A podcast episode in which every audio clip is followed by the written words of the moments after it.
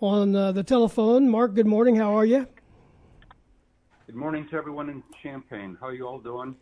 We're doing well. Visiting with uh, your aunt Mary, and she is uh, reminiscing a little bit about uh, Coach Henson, and and you'd like to do the same. Is that right? I do. I am. I'm. Good morning, Aunt Mary. Good morning, Mark. Good to hear your voice. Well, we're all mourning down here uh, for Lou, Craig and Donna Bazzani, Bob Scully, Lou Perano, my sister Kathy, my wife Kathy, and myself. It's really been a tough time for all of us. Well, it's good to hear uh, from you, and I know you have uh, some words that you'd like to, to speak to our audience. I do. I invite you to sit back, relax, and listen to my words. I hope it brings catharsis to you. This is going to be a celebration of the essence and goodness of Coach Henson's life through my eyes. What a great life it was. The one thing that you can say for sure was that he had had a positive, profound positive effect on thousands and thousands of people. This is a huge part of his legacy. When you think of Coach Henson, the two schools that come to mind are Illinois, where he won 423 wins, and New Mexico State, where he won 289 wins. The winningest coach of both schools, and his name is on both basketball courts. Those are the last statistics you'll hear from me today because there are a lot more important things to talk about. I am representing his memory today with wearing his orange windbreaker that he wore for 21 years at Illinois. He always had a, he was always cool to the touch and he's always had the windbreaker on and his favorite New Mexico State Aggie baseball cap. When he gave it to me, he said, Mark, it's really, really sharp. I sit here as a 68 year old man, quickly thinking back to June 1967 when I was 15 years old. I was staying with my Uncle Lou and Aunt Mary and their family in Las Cruces, New Mexico for the summer. He came out of the basement of a dilapidated Williams gym one day with a basketball under his arm. That day changed my life forever. He demonstrated to me that day how important backspin was on the basketball when you shoot it, and the rocker step, which is an offensive move to get your shot. Later that summer, he showed me the crossover dribble and the reverse dribble. I was hooked and worked to become a skilled basketball player with very limited athletic ability. That summer, however, and the next two, I was exposed to different ethnic groups for the first time in my life, and I really, really liked it. You could characterize my basketball playing days by saying I was a big fish in a very, very small pond, but basketball appealed to me and coach gave me an opportunity to work for him on three different occasions. My story, however, is not unique. Joe Lopez, Keith Colson, Rob Evans, John Burgess, Ed Murphy, Tony Yates, Les Wothke, Bob Hall, Jimmy Collins, Dick Nagy, Mark Beal, Russ Bradford, Tony Stubblefield, Thomas Trotter, all assistant coaches that could get here what I'm doing and tell their story about coach how coach helped to shape their lives and their careers. We all know that Coach was unwavering in his loyalty. He would do anything to help our careers. We also have grad assistants and managers who could get up before you, as I'm doing, and do the same thing. The success these groups have had after Illinois is truly amazing. A small sample size is our 1989 group. Brian Baker is in charge, and the desk front desk newsman at Channel 2 Sports in Chicago. Scott Nagy is a head coach successfully at South Dakota State and currently at Wright State, going to the NCAA tournament every other year. Dr. John Giannini is a Division III national champion at Rowan, had a great run at Maine and LaSalle, and is currently an athletic director and TV commentator. And of course, Jim Phillips is one of the top, if not the top, athletic director in the country and in two years, he's going to be the head of the NCAA selection committee for basketball. All of us have always had a comfort level working for Coach. Coach Nagy once said, When you work for Coach Henson, you know you will have a job and win because you know he knows what he is doing. Winning was always in Coach's DNA. He worked for five athletic directors at Illinois in 21 years, enough said. Coach had some very, very strong character traits that created a foundation for his continued successes throughout his career. Number one, he always put his family first, and the family always supported him. Everyone knows that Aunt Mary and Lou were made to be a basketball couple. She loved him dearly, supported him unequivocally, and defended him against all detractors with all her might. And believe me, Aunt Mary has a lot of might. Louis Ray, who we lost too early, Lori, Lisa, and Leanne were all adored by their father and themselves sacrificed much for his career. The transition for the three older ones from New Mexico to Champaign in 75 was difficult at times. He dearly loved his grandchildren, great grandchildren. He was unbelievably gracious to Mary's brothers, sisters, nieces, and nephews, and she likewise to his siblings, nieces, and nephews. In 1975, when Coach had an opportunity to go to Oklahoma or Illinois at the same time, he chose Illinois, and the Brantners, Mary's family of Northwest Illinois, had a 21 year run revolving around Illinois basketball, which made our family very strong. Number two, he had a strong work ethic both on and off the court. Itchy Jones would say baseball players are grinders. Coach Henson was a grinder. He only needed four hours of sleep during the season, and he kept coming and coming and coming at you. He never stopped working. Number three, he demanded execution of fundamental basketball on offense, defense, and special situations. Practice makes perfect was his goal. That was his motto. You don't think Ken Norman shot at Wisconsin in 87, or Andy Kaufmann shot against Iowa, or Nick Anderson shot against Indiana, happened by accident, do you? We practiced those things. He always had number four, an emphasis on time management. He wanted to be on time to class, to study hall, to practice. He always thought it was important for everybody in the program, coaches, secretaries, trainers, to be on time. Everybody's going to have a boss someday, and they want you to be on time. And lastly, his greatest strength, and Dave Doris, before he became a trustee, was following our team closely, said, Every year you show us something different. This is his greatest strength, and I agree with him, was in his flexibility in looking at the game and putting the players in the best position to be successful both on offense and defense. Different styles for different teams is what I say. How can you explain his first year, the Miracle Midgets at New Mexico State? They were in the 40s and 50s and 60s.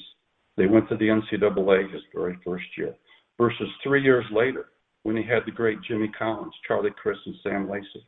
They were in the 90s and the 100s, and they ran and they pressed. Or the 1984 Illinois team, one game away from the Final Four, getting beat in, in Rupp Arena. They were methodical, walked the ball up the court, defensive, tough, hard-nosed team versus the 89 team, the Flying Illini, where we were in the 90s and the hundreds, had 127 points at LSU, and we pressed and ran. Please, make no mistake. Coach was sometimes not a warm and fuzzy coach to play for or to work for. He never used profanity, but he could make a player feel two inches tall with his admonishments whether it was sloppy ball handling, whether it was bad defense, whether it was bad team play, poor shot selection, coach would get after you. He was old school from the Hank Iba School of Basketball. Players and coaches alike learned details were very important. He set the example for all of us and expected every player and coach to do the same. He utilized these four mentioned points to become a great builder of downtrodden programs. And believe me, coach never took a program on that was very good at the time he did and made them all into champions. His first, Las Cruces High School. After taking the job, shortly thereafter, he won three straight state championships. Hardin Simmons was his next job. Abilene, Texas, Baptist school in the middle of the Bible, Bible Belt. Hard job for sure. He interviewed for the job. They offered him the job but there was one stipulation that was non negotiable before he would agree to take the job, and that was he had to integrate the total program, coaching staff and players. They thought about it, they allowed him to do it. He brought in the first Hispanic coach from Las Cruces, Joe Lopez, and he integrated the program. Hardin Simmons, can you imagine today any 30 year old high school coach turning down a college job because he demanded the school allow him to integrate the basketball team and essentially the school. Hall of Fame recognition came for Coach in 1997. Here are the words that are on the plaque The color barrier was broken in Hardin-Simmons athletics for the first time when Coach Lou Henson brought to the 40 acres two junior college transfers from Okolona Junior College of Okolona, Mississippi. Nate Matkins and Art Haynes were the first black players to don a cowboy uniform. Those were the words in the plaque. He was a true trail, trailblazer 58 years ago when it wasn't fashionable to do. Fairness and giving people opportunities were always ingrained in Coach's soul. His third job, New Mexico State, 4 and 22 the year before he took it. His first team, the Miracle Midgets, upset the University of Texas Western, who had won the national championship the year before. They beat them twice, and they had Big Daddy Lattin at the post, three starters back. New Mexico, with the great Mel Daniels, they beat them. Oklahoma City, Abe Lemons was the coach, a top 10 team. They beat them. They went to the NCAA tournament, and in the first round, the great Elvin Hayes and Don Chaney from the Houston Cougars got beat 50, won 59 to 58. Shortly thereafter, coach became the athletic director, built the Pan American Center, and went to the Final Four three years later. His fourth and final team in 1975, the most difficult of any of the previous jobs by far. Why is always the question that coach came to Illinois over Oklahoma. Part of it is Mary's family, but the other part is coach's, coach's appetite for competition. If you've ever watched him play dominoes, gin rummy, bridge, 500, checkers, recruiting, scouting, game planning, or games themselves, Lou loved competition and he loved how to figure out the way to win, a way to win. The Big Ten at that time, 1975 76, was by far the best conference in the country. That appealed to him. Illinois had some major, major issues, however. They were not far removed from the slush fund. They had back-to-back last place finish, finishes in the conference, with him being the third coach in three years. The Illinois Basketball Coach Association was mad at Cecil Coleman because they didn't he didn't hire a high school coach. The Chicago coaches were upset because when they came to Champaign Urbana in the state tournament, they didn't feel like they were treated fairly. The AD was a very frugal man. We had limited, limited facilities. There was no student group, no Orange Crush, no adult group, no rebounders. And to make matters much worse, Lute Olson was establishing himself at Iowa, getting top players out of Illinois like Ronnie Lester, Michael Payne, and Kenny Arden. And to the east, Bob Knight was winning national championships with players from Illinois like Quinn, Rich, Quinn Buckner, Isiah Thomas, getting Glenn Grunwald, Derek Holcomb, Marty Simmons, etc. Our first year, we were very competitive. We beat Michigan in front of 5,000 people when they had the great Ricky Green and John Robinson from Chicago Hirsch. They got second in the country that year at Indiana. And Purdue, when we beat them and ended their 13 game winning streak. By year four, after Illinois beat Michigan State, they were off to the races. When I came back in 1985, I thought I was on another planet. The common denominator throughout the 21 years was always coach's expertise in his recruiting and his coaching and his great PR. Lastly, two personal traits that I thought were extraordinary about Coach.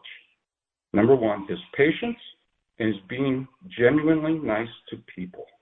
And number two, his ability to forgive and forget. On point one, I have witnessed him giving hundreds and hundreds and hundreds of people his time with conversation, photographs, or autographs going to visitations, funerals, or hospitals to see people he didn't know because of a phone call was standard operating procedure for Lou and Mary. His presence lit up the bowling alley, the bridge center, the Esquire, the nursing homes, and Assembly Hall whenever he was there. He and Aunt Mary are truly the most hospitable, generous people that you could ever imagine. The second trait deals with his uncanny ability to forgive and forget during his college coaching career, especially at Illinois. Sports writers, fans, broadcasters, and yes, even players themselves would say or write very uncomplimentary things in newspapers and books or on radio, television, or podcasts. Coach was a man of great faith. We know where he is today. He never held grudges. He was once quoted after he and Coach Knight had a verbal confrontation in Champaign by saying, you have a flare up, and then you go on. I've never been one to hold grudges. Coach believed, as Jesus taught his followers, to reject revenge and retaliation. Instead, he told his followers to turn the other cheek. A great, a great lesson he practiced in life, being gracious to people and turning the other cheek, is the depth and the strength of Uncle Lou's life. The basketball has stopped bouncing for Uncle Lou. He is now united with his son, Louis Ray, and my mother, Rebecca, who we lost seven months ago. That is a very comforting thought for me going forward.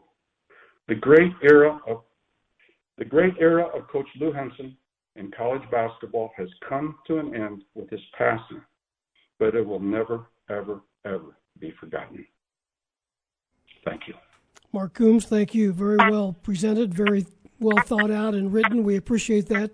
Uh, Mary has some uh, final words to say before she moves on, and we appreciate your time this morning, Mary. But I know you have a lot of people you'd like to, to thank. You know, Steve. well, first, Mark. That you know, that was just a, a very touching tribute to Uncle Lou, and you did it so well. You're that was wonderful. Thank you for that. Um, but I wanted to use this platform this morning to thank the community in general for the wonderful outpouring of love they have demonstrated. Uh, all through these 17 years that Lou has been ill, we, I, I can't tell you how, how wonderful people have been to us with the kind words and every, every people have done things for us that I just can't imagine people thinking of doing even. Um, but the other, uh, so thank you to everyone. Thank you to everyone who has, who has uh, made his life uh, better, and believe me, you have, and you know who you are. Uh, we had great medical care the physicians and the nurses and the uh, therapists and the caregivers and all of you. Oh my goodness, you have just uh, pulled together to give him 17 more years. He was stage four cancer 17 years ago. And all of you, your efforts to, to care for him, heal for him, heal him are oh so greatly appreciated and he would love to be able to tell you himself but i'm doing it for him thank you for making lou's life in these last few months uh, a wonderful uh, comforting time for him. And he died a, a very peaceful death. And we are so uh, glad that he deserved to ha- be at peace. Um, and we absolutely will cherish every bit of kindness that has been shown us and treasure your friendships throughout the years. Thank you, everybody. Many of those people learned that type of kindness by watching how you and Lou operated in your marriage and the way you handled life and uh, the ups and downs. So, uh, thank right, uh, thank you right back to you, Mary. Thank you, Steve. Anything else, Loren? Well, I think uh, I think Mark pretty much uh, said what all of us would like to be able to put in words. He it's a great career and a great life, and we're going to miss him. We thank you for your time. We'll let you go. I know you've uh, been very busy and but it's always good to see you, and we hope to see more of you. Thank you, Steve. Thank you, Loren. All right, Mary. Thank you, Addie. That's Mary Henson, everybody, and Mark Coomes as well. We'll take a break and we'll continue our show. We're on both stations, WDWS, WHMS, Light Rock 97.5. We're back with more. We'll talk more about Lou Henson and other news of the day after this. Stay with us.